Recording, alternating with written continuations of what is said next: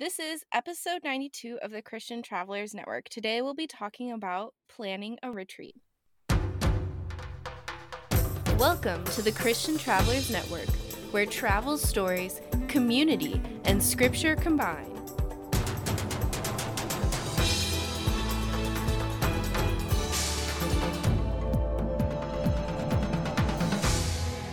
Hey, Christian travelers, I'm so glad that you are here. We have an awesome guest, Sarah Geringer, and we are going to be talking about some of the aspects that go into planning a writing retreat and really a lot of other retreats for that matter. But before we dive into that, I want to once again point you to our website, ChristianTravelers.net. There you'll find other faith and travel resources, our ultimate travel kit to help plan your own vacation with friends, and of course, links to our social media on Facebook, Instagram, YouTube, and of course, podcasts. But without further ado, Sarah Geringer is a speaker, podcaster, artist, and author of Transforming Your Thought. She is on the devotional writing teams for Proverb 31 Ministries, A Wife Like Me Devotable, Hopeful Living, Kingdom Edge Magazine, and Women to Women Ministries. When she's not reading over a hundred books per year, Sarah enjoys painting, baking, gardening, and playing the flute. She lives in southeast Missouri with her husband and three children. Her daily must haves are hot tea, dark chocolate, and fresh flowers. Hey, Sarah, how are you doing? I'm doing great. I'm so glad to be here with you. Yes. So tell us a little bit about yourself and some of your travel experiences. Okay. Well, I have really deep roots here in Southeast Missouri. I'm the fifth generation to live in the same square mile here. Uh, that's that's very common for a lot of people who live in my area, and uh, but I have not ever traveled out of the United States. Um, I had uh, two different opportunities in college, and things changed. Uh, one was a travel warning. I was going to be a uh, mission trip to Bosnia in the 90s, and then there was um, a travel warning from um, the US Capitol that trip was canceled. And then again, uh, in college, I was uh, going to travel to Paris with a group of other art students, and then uh, the money didn't come through for me. So uh, I was a starving artist at the time. So um, I think uh, in time, if when it's God's will, He'll have me travel outside the US. But within the US, um, mostly I've traveled in the Midwest, the South. Uh, I lived two years um, on Lookout Mountain, Georgia. That's right outside of Chattanooga, Tennessee. I lived there when I went to Covenant College. Uh, the last couple summers, uh, we've traveled north, which is such a treat. It's a it's an escape from the oppressive humidity and heat that we have in the Midwest. So um, it's fun. We've gone to Milwaukee and we did like a food tour there and caught a Brewers game and also a wonderful family trip to Chicago. So I think one of my favorite trips of all time was going to Washington, D.C. when I was 15. I think that's a great time of your life to go to our nation's capital because you're studying all the American history. And so a lot of the uh, references made sense to me at the time. That was really mm-hmm. uh, an enjoyable trip. And then, as I was telling you, we just got back from a trip to Gulf Shores, Alabama over Christmas vacation. So uh, that was a wonderful chance to just kind of enjoy the ocean in the middle of the winter. So a little bit of snapshot from me there. Nice. It really sounds like God has blessed you with opportunities to explore your home country. And um, I think sometimes we can forget just the blessing that our own home place is. Right. Yeah. So, outside of traveling, you've also gotten the opportunity to lead some writing retreats. Can you tell us how you got involved with that, how that began? Sure. So in um, 2017, I uh, attended a writer's retreat hosted by my friend Suzie Eller. And I loved it. I loved every moment of it. I loved meeting other like minded women and just fellowshipping together and having some time to unplug from my busy schedule. After I attended that, I think the Lord planted a seed in my heart and just said, Why wouldn't you consider hosting one? So I worked for nine years as an event coordinator of a local home and garden show here in uh, Southeast Missouri. So I had a lot of event planning experience. I had also organized some like simulcast events at my church. So I had the skill set for event planning. And I thought if I could host a low budget um, retreat with a lot of uh, teaching element for writers who are not quite as far along on their journey as me, uh, that would be very fulfilling to me and it would be very helpful to them. And so I started planning a retreat right here in my hometown. My mom had hosted some like cooking weekends. She's uh, she's got a catering business on the side, so she had hosted some cooking weekends with her friends at this retreat center, and she encouraged me to to check with them to see if they had availability. And so I did, and it was a kind of a cabin uh, or a main a main house with some uh, lodging in the house, and then some tiny one bedroom cabins also on the retreat center. So it was really ideal. Decided to limit the group to 12 people, and that's a really good number for a writer's retreat because then you can interact with every single person who attends and everyone can really get to know one another. So I just got the ball rolling on that and I started just posting on Facebook um, about it. And it wasn't long before I had my 12 people signed up. That's really awesome. And I like how uh, attending a retreat got you to think well what's stopping me mm-hmm. um, and how can god use my talents your your experience with event planning in other areas to benefit others as well right yeah. right so i wanted the women to leave to all leave with some takeaway uh, that they could apply either to their writing craft or to their uh, social media management or even maybe they're networking or writing a book proposal, something like that. And so each woman came with a different need, and I felt like each one of them left inspired in a different way. Absolutely. And that objective that you're talking about for them and also for yourself, um, that kind of makes me wonder how did you start where would you suggest starting and planning a retreat? Is it setting that objective or how would you begin planning a retreat?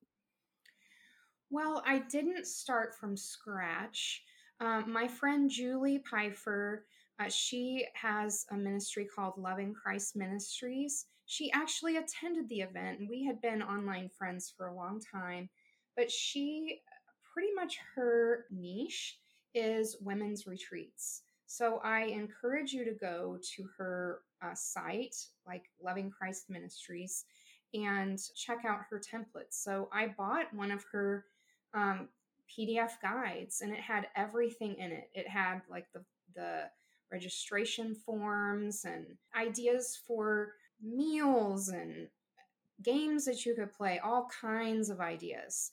And so it was nice to have that uh, tool because it it helped me not have to spend hours and hours and hours uh, researching and pulling stuff up online that wasn't necessarily um, related to what I needed. I think I have a post with that link to her workbook, and so I can share that with you. Julie is uh, an expert, I think, in hosting retreats, and she has tons of ideas on her site. So I was really grateful not only that I got to use her information, but then meet her and interact with her at the at the retreat itself.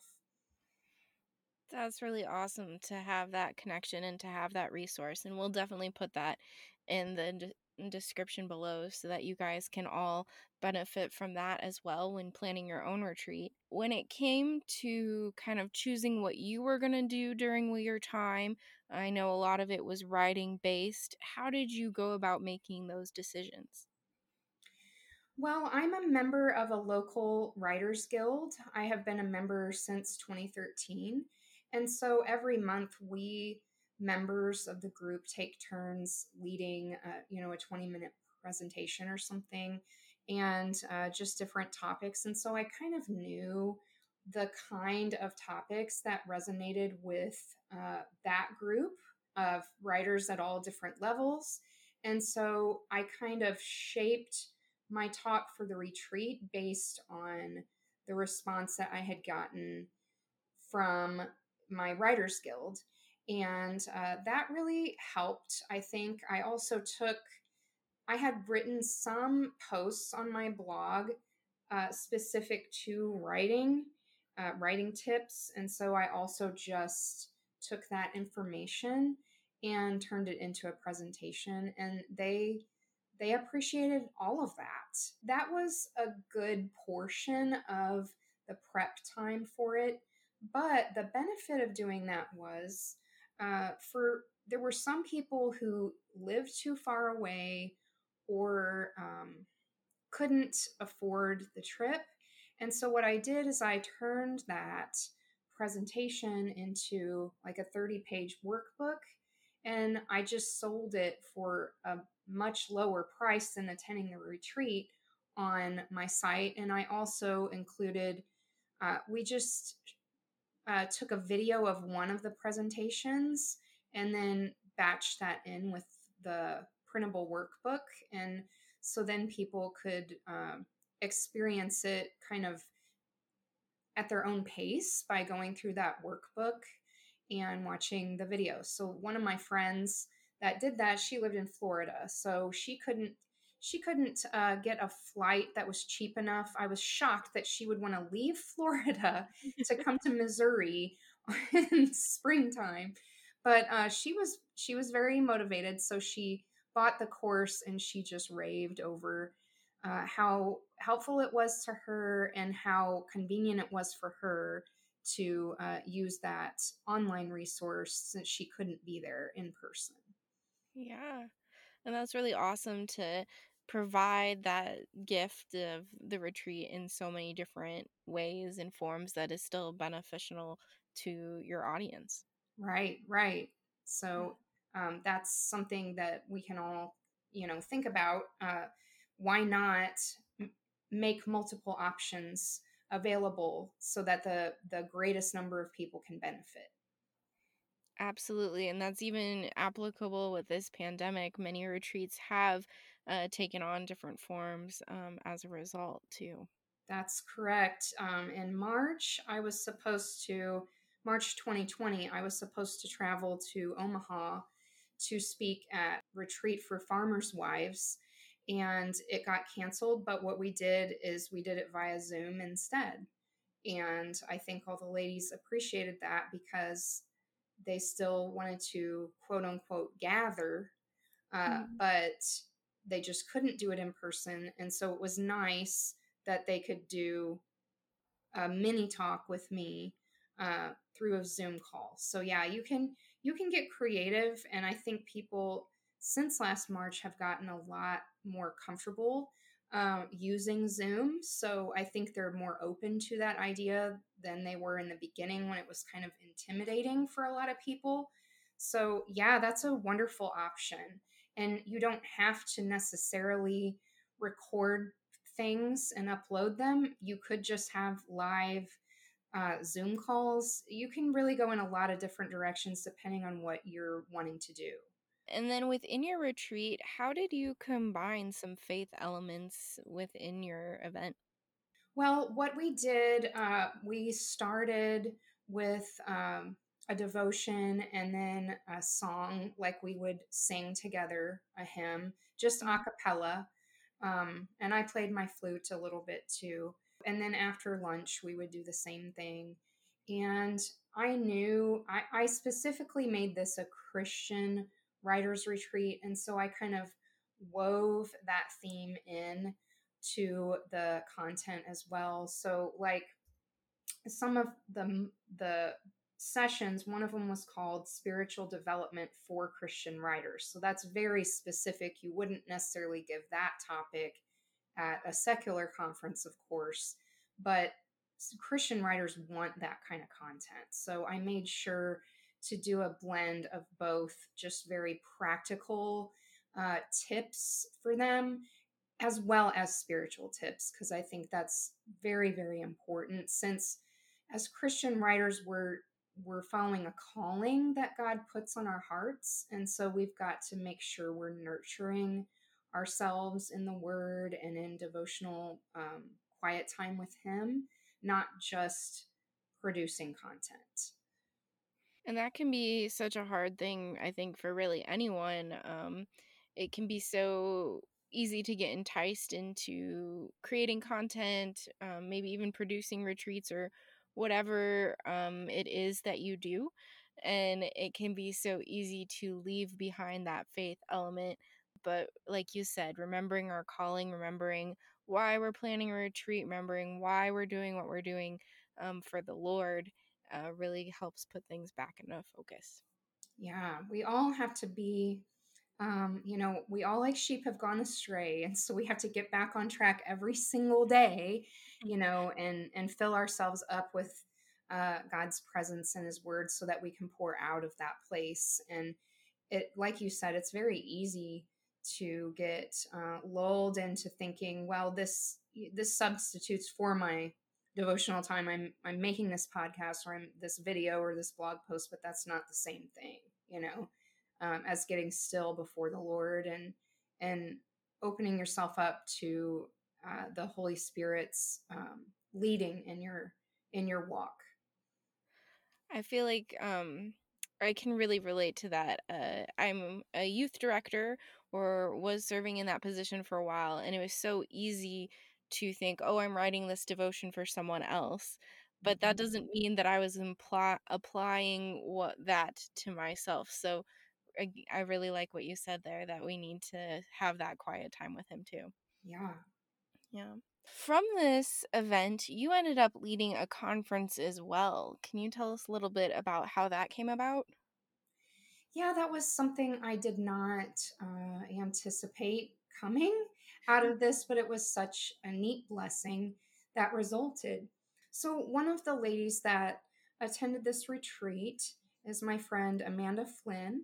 She, I am a, I'm an Enneagram 1. So, Enneagram 1s are very responsible and they're kind of the Marthas of the world. Mm-hmm. Uh, and she's an Enneagram 4. So, she's very uh, creative and um, she's more of the people person than I am, I think, even mm-hmm. though she's an introvert. And so we talked about using our strengths to host a a small writers conference here because uh, one of the writing conferences that had been here before had gotten canceled uh, because one of the leaders um, husbands died and she moved away, and there was really no one capable of filling her shoes because she was so accomplished. And that conference had uh, agents and publishers attend. And Amanda and I talked about we don't want to go that far uh, right now. Uh, we just want to host something that helps beginning and intermediate writers network with one another and just gain some skills in terms of developing their craft, in terms of learning the industry and uh, working on social media. So, more of the basic stuff, not necessarily the higher level things. And so, uh, Amanda had hosted just a handful of one day workshops so she had her group of people, and then I had my group of people. And so we combined that and invited those people to this uh, little conference that we had in October of this year. And even though it was a pandemic, um, at that point, the numbers were relatively low in our area, the infection rate. Uh, we actually didn't experience the surge until November, about three weeks later. Um, and so we felt very comfortable uh, hosting this conference. I think we had about 25 attendees total. Again, mm-hmm. that's a nice number uh, because it's small enough that people can really network together well and most of them were coming from within a 100 mile radius or so so it would be possible for them to meet up for coffee another time or even form critique groups after that. So it was that was the purpose that we were trying to serve for this local conference. And it was the first time we're doing it. We we want to make it an annual event. And so we're hoping as time goes by that the spread and the reach will go out further.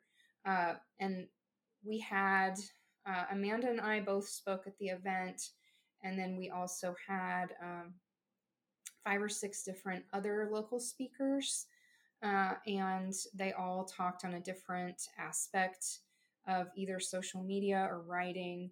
And everybody really liked that. They had said, you know, we wish there had been an option to watch all of the presentations afterward. That's kind of something that's happening now with all the video capabilities that, you know, like you can buy even an online conference, you can buy like the base package and then you can buy the other one where you can watch all the videos of all the presentations later on demand. And so she and I were talking about how we could make that happen next time. But mm-hmm. I think um, just something I want to say about that is you know, don't put the pressure on yourself that it has to be perfect or that every single I has to be dotted and every T has to be crossed. And this is coming from a type A perfectionist, you know. Um, but I think that as you host something, you will learn uh, every time. You'll learn either by surveys that you give your attendees or just your own reflections or maybe talking among the retreat presenters of things to do again, things to tweak, things not to do again. And you can always make those adjustments the next time around. It does not have to be perfect. I think, especially after this pandem- pandemic is over, people are going to be starving for in person uh, contact. And so I think they're going to be very accepting of just fellowshipping together. Are you looking for a faith based resource for your next travel adventure? Look no further than the Ultimate Travel Kit. This kit includes activities and supplies for large group, small group, and individual travel devotions. It is great for ages high school through retired adults, and it is very easy for leaders to incorporate around any travel itinerary. For more information, go to christiantravelers.net slash ultimate travel kit. And I think, you know, every retreat needs structure, but I know a lot of people put a lot of pressure on themselves uh, to make it perfect, and it really doesn't have to be. I think if you are relaxed and enjoying the retreat yourself as the host, you are going to put all the attendees at ease and they will feel more comfortable more comfortable to be themselves as well if you are comfortable in your own skin as the host.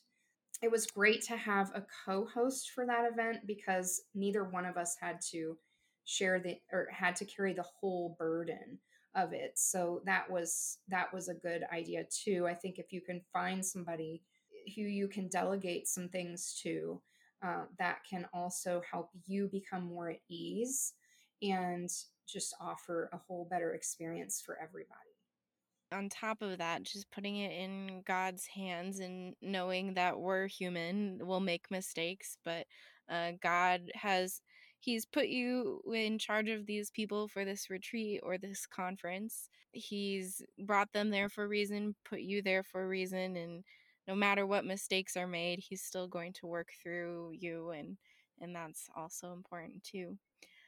Sarah, is there anything else that you would like to talk about in terms of retreat planning or anything like that?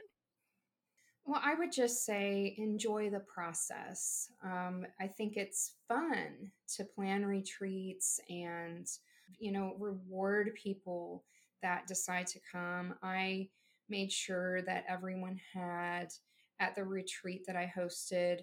I, um, like we talked about the beginning, I'm an avid book reader. And so I get a lot of books for free from publishers for reviewing them. So I took a huge stack of books to the retreat and I just said, everybody can pick three, you know, and take them home. And they loved that because writers are readers. So uh, everyone loved the fact that they could take, you know, a high value gift home with them.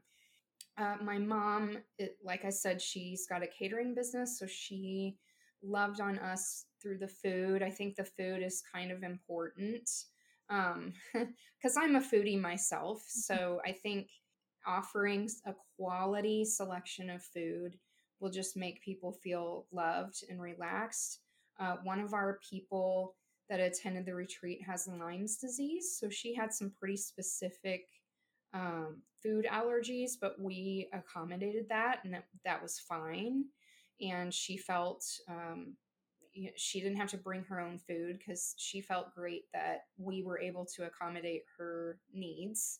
And uh, then at the writers conference that I hosted too, uh, we just we ordered Chick Fil A for lunch. I don't really know anyone who doesn't love Chick Fil A, and people went bonkers over that. You know, so just think about what you really like and what you know that people really like, and just make it just a really enjoyable experience for them, whether it's with little gift bags or the food or giveaways, something like that. It just adds a little little spark of interest and and keeps people engaged. I have enjoyed hearing about retreats and your insight from your experiences. One of the questions I always ask our guests is what has been your biggest God moment in all of your travels? So when I went to the beach this uh, this Christmas, I was reading this book called Sacred Rest by Dr. Saundra Dalton Smith, and she was talking about how we need different kinds of rest, not just sleep. And that book has completely uh, revolutionized my thinking. And I actually think that retreats are a form of that kind of rest that we need to replenish ourselves uh, spiritually, socially, mentally, uh, physically. And we can really come back renewed and replenished from a retreat if we consider it a form of sacred rest. So I encourage everyone listening to check out that book called Sacred Rest because I think you can learn some really valuable uh, tips from it. Thank you, Sarah. We have really enjoyed having you on our podcast. Um, how can our listeners connect with you outside of this episode? You can find me at my web, my website, uh, sarahgeringer.com. All my socials, all my books, my podcast, everything is listed on that front page. Well, thank you so much. And listeners, I hope that uh, you'll go out and plan a retreat and use some of Sarah's ideas. Thank you. Yes. Well, Christian travelers, I hope that you've enjoyed today's episode. There is links below to the resources that Sarah has mentioned as well as her website and social media.